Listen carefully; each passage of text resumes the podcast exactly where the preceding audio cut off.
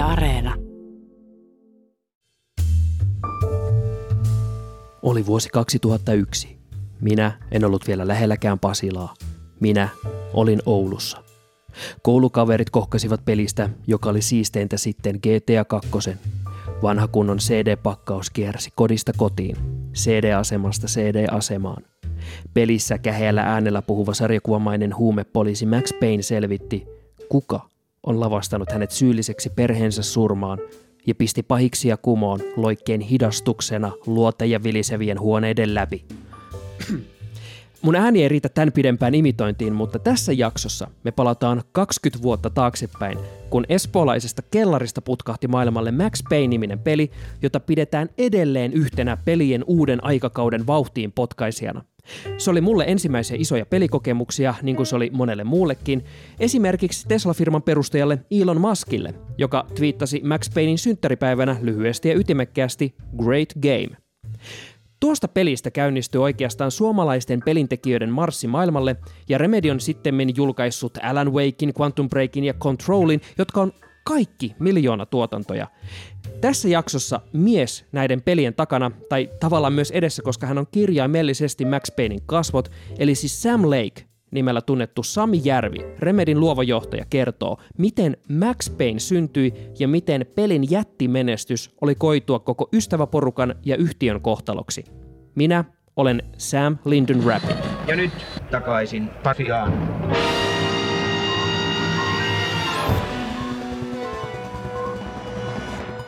Tervetuloa takaisin Pasilan podcastiin Remedyn luova johtaja Sam Lake eli Sami Järvi.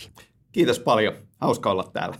Sami, Remedyllä on ollut tota, tänä vuonna melkoinen juhlavuosi, että tässä on katsottu paljon taaksepäin. Max Payne julkaistiin kaksikymmentä vuotta sitten ja juuri ennen nauhoituksia muistettiin, että Max Payne kaksihan pääsee nyt baariin, eli kahdeksantoista vuoden ikään on päässyt.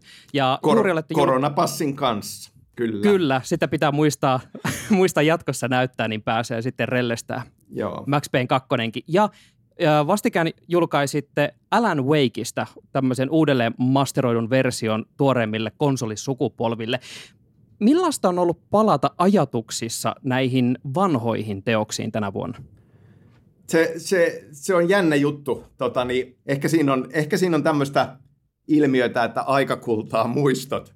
Et, et, et, et, tavallaan niin kuin luovan työntekijänä ainahan hyvistä syistä siinä käy niin, että itse, itse olisi valmis sellaisia hyvinkin pieniä detskuja niin, niin hiomaan.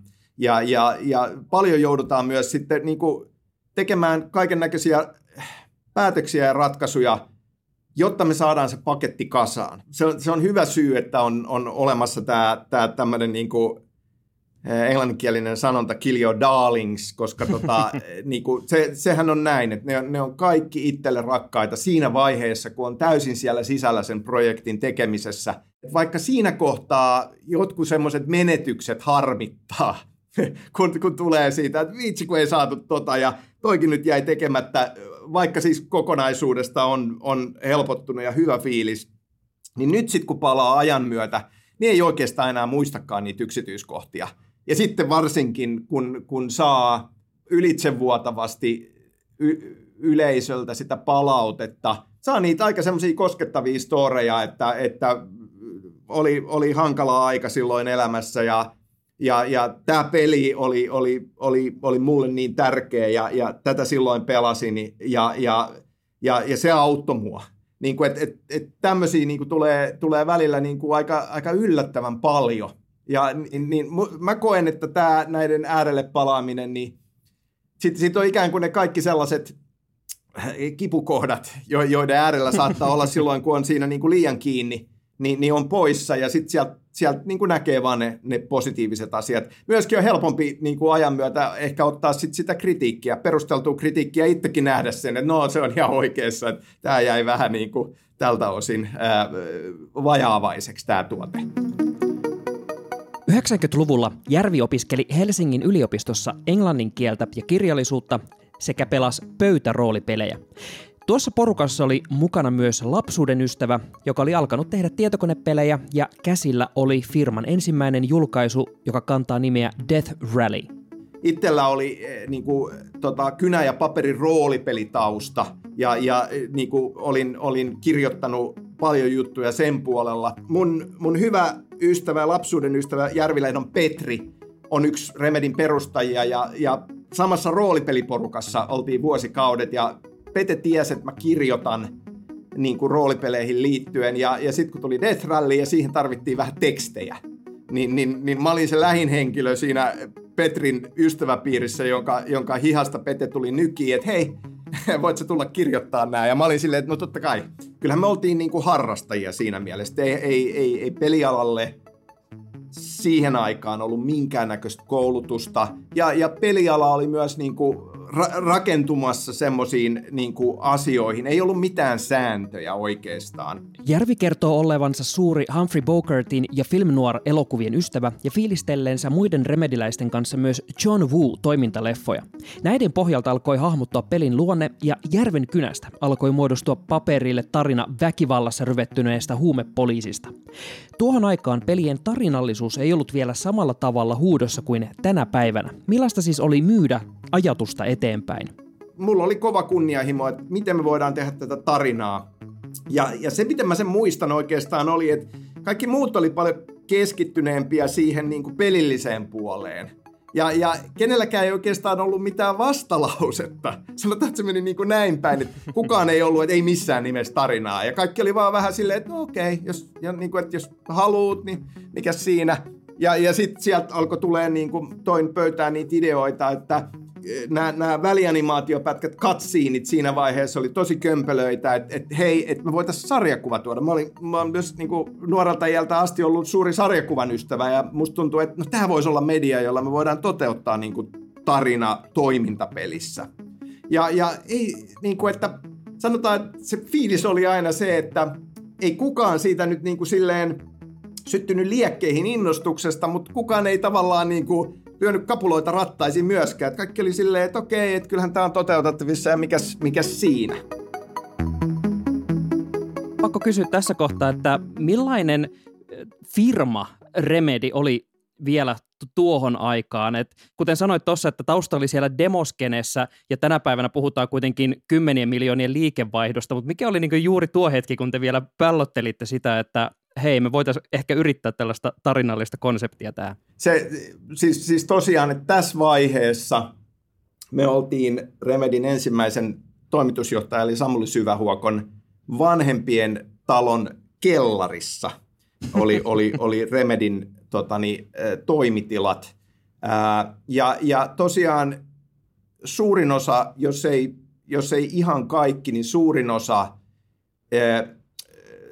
remediläisistä, niin, niin jako tämän demoskenetaustan. Mä, mä en itse, se, mä olin niinku se poikkeus, että et, et, niinku, olin yliopistolla eh, humanistisella puolella eh, englannin, englannin kieltä ja kirjallisuutta opiskelemassa. Et, et mä olin se niinku, erikoinen tapaus siinä porukassa. Mutta mut toisaalta se oli se niinku, rikkaus myös siinä kohtaa, että pystyi tuomaan sen niinku, eri ajatuksia ja eri näkökannan siihen, mitä, mitä, mitä siellä muuten oli. Aika semmoinen löyhä, niin kuin, että siinä oli paljon porukkaa ja sit, sitten tavallaan niin kuin, ää, kun me saatiin rahoitus ja partneri niin kuin pelille, niin sitten se ikään kuin konkretisoitu, että sitten se porukka, joka oli sitä tekemässä ja siihen sitten tietysti imeytyi siitä ympäriltä muitakin, mutta aika monta erilaista peliprojekti-ideaa oli niin kuin pyörimässä ja pienet muutaman ihmisen porukat oli viemässä niitä eteenpäin ja, ja et, et aika semmoinen niin kuin harrastuksen omainen niin kuin lähtö ää, sillä oli. Et joskus käyttänyt sitä, että se oli semmoinen kellaribändi meisinki niin kuin siinä, siinä lähtöaskelilla.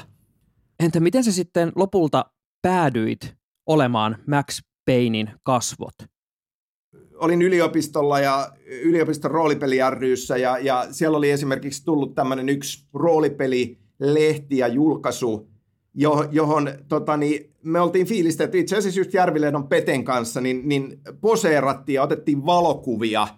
Se oli vähän semmoinen cyberpunk-juttu, niiden valokuvien idea, että näytettiin pahiksilta vähän liian isoissa, huonosti istuvissa puvuissa. Ja mä muistan, että mä, mä, mä pidin jotain pölynimurin totani, tuommoista tuupia kädessä ja Petri sitten photoshoppasi siitä tällaisen, tällaisen äh, skifiaseen käteen. Niin kuin, ihan vaan niin kuin, hauskaa tällaista niin kuin, nuor, nuorten funny-meininkiä. Äh, ja, ja, ja me oltiin hiljattain tehty tämä ja sitten kun tultiin tänne äärelle, niin, niin oli se ajatus, että hei me voitaisiin tehdä tämä sarjakuvana.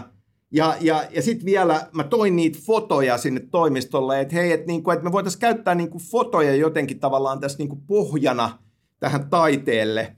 Ja, ja mä nyt satuin sitten poseeraan niissä fotoissa. Ja, ja se oli vähän myös taas semmoinen, että no, oisitko sä tää niinku, hahmo tässä nyt sitten, jota, jota lähdetään sitten kuvaamaan tähän.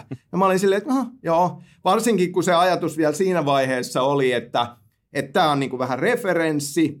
Ja, ja, ja kun katsoo videopeli, tietokonepeli, grafiikoita siihen aikaan, niin, niin ne oli hyvin niin kuin tekstuurit tehtiin käsin ikään kuin piirtämällä.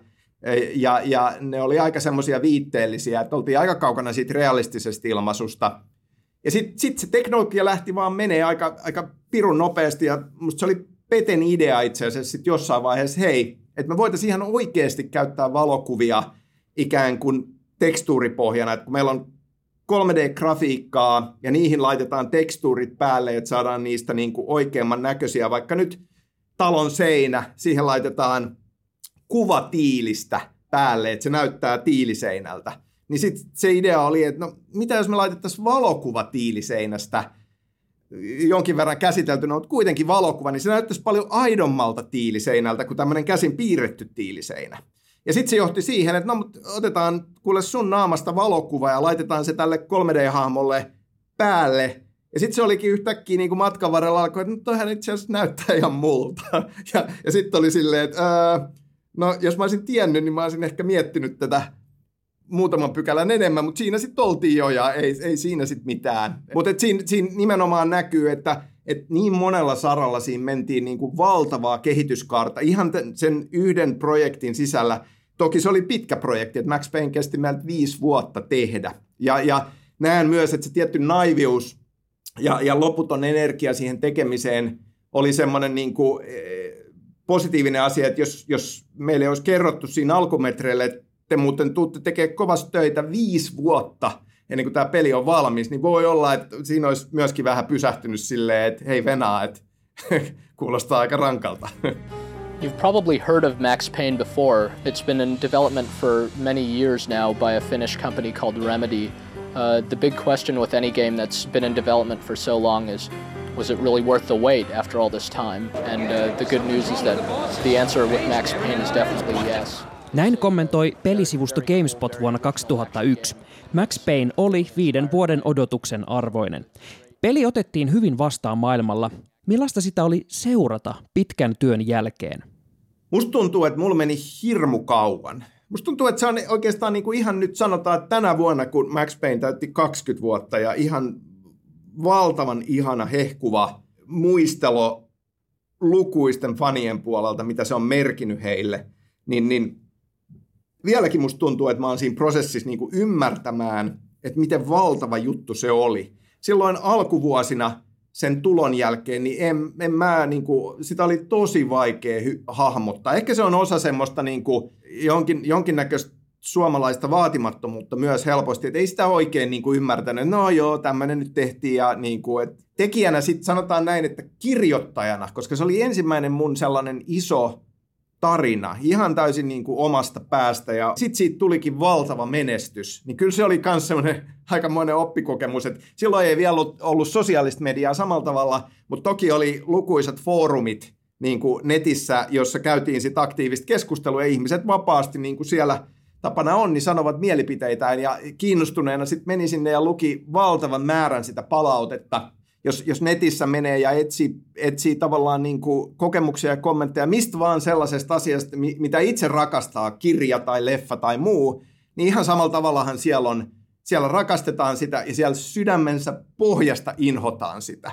Ja, ja ei, ei, ole, ei ole tavallaan niin kuin teosta, joka ei, ei jakaisi ihmisiä, paitsi sitten semmoiset teokset, jotka ei sytytä ketään millään tavalla ja on unohdettavia ja ei siinäkään halua olla.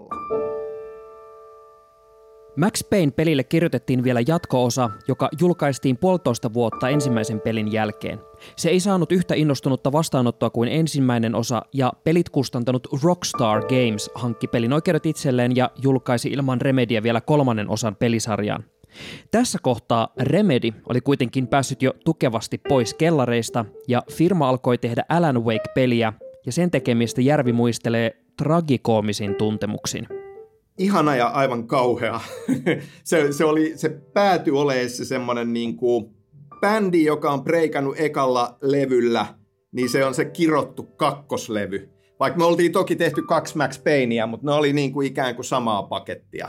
Tuntuu, että no hei, nyt kun ymmärtää tämän jutun, niin nyt on mahdollista tehdä se unelmaprojekti. Et, et jos me niin kuin päädyttiin lukkiutumaan niin kuin tiettyyn asiaan, jossa toki oli paljon omaa, niin nyt saa ihan vapaasti valita niin kuin just sen, mitä haluaa tehdä. Ongelma oli se, että pöydän ääressä oli paljon porukkaa, jolloin kaikilla oli tämä ajatus. Ja sitten nämä kaikki pinottiin siihen pöydälle sellaiseksi valtavaksi läjäksi, että tämä on tämä projekti, joka me tehdään, joka sitten osoittautuu ää, niin kuin useamman vuoden harhailun jälkeen meille mahdottomaksi. Onneksi, kun me oltiin, Remedy myi Max Payne I P:n totani, ää, Take Twolle ja Rockstar Gamesille ensimmäisen pelin jälkeen, niin Remedy oli hyvin vakavarainen siinä vaiheessa. Meillä oli mahdollista tähän harhailuun ilman, että ää, Oltaisiin oltais päädytty ikään kuin, että tämä ei nyt jatku tästä, että me mokattiin tämä.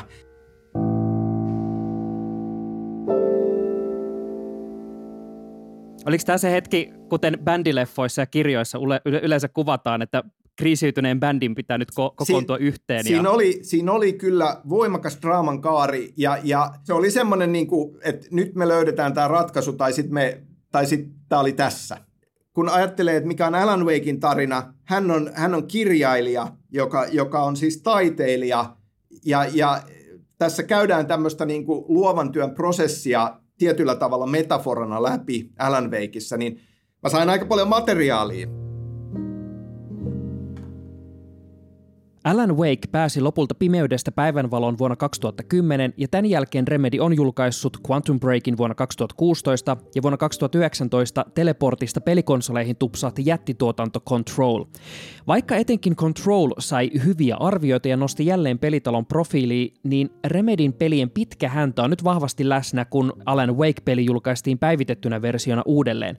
Toki nostalgia myy, mutta miltä se tuntuu, kun vanhoihin tuotoksiin kuitenkin koetaan vahvaakin vetoa? On, siis se, sehän on totani, ihan mielettömän ihanaa. Että tota, niin kuin, et, et, et se, on, se on mun mielestä semmoinen mielenkiintoinen ajatus, että jotenkin kun pelejä on lähtenyt tekemään ja ymmärtää sen, että miten tiukasti ne on nivottu sen hetkiseen teknologiaan. Ja, ja se teknologia menee niin nopeasti eteenpäin, että jotenkin varsinkin siellä alkupuolella on semmoinen ajatus, että nämä ei tule olemaan ikuisia teoksia. Nämä on, nämä on kiinni tässä ajassa ja ne tulee vanheneen ja ne tulee vanheneen jopa semmoisella tasolla, että, että ihmiset ei edes pysty näitä sitten tietyn pisteen jälkeen välttämättä pelaamaan. Ja se on ollut niin kuin silleen takaraivossa, mutta se on osoittautunut niin kuin vääräksi kuvitelmaksi. Enemmän se oli sitten just niin kuin kirjat ja sarjakuvat ja leffat öö, tietyllä tavalla kasvaessa semmoinen, semmoiset järisyttävät, kun tietyssä iässä niin kuin kokee näitä tämmöisiä järisyttäviä kokemuksia, jotka jää sitten sinne taustalle semmoisena ikuisena inspiraationa, niin, niin pelit on niin monelle nykyään sitä. Tästä voisi jutella vielä tunteja ja tunteja lisää, mutta Max Paynein sanoin, aika on luksusta, johon minulla ei ole varaa. Kiitos paljon, Remedyn luova johtaja Sami Järvi. Kiitos paljon, tämä, tämä oli tosi hauskaa. Kiitos.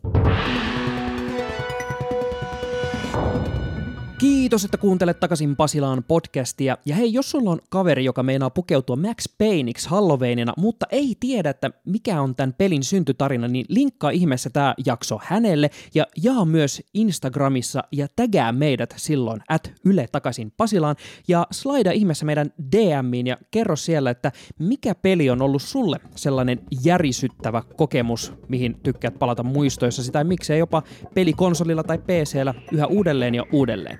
Nyt, moi moi! Niin, hyvät kunkilijat, minkä opimme tästä?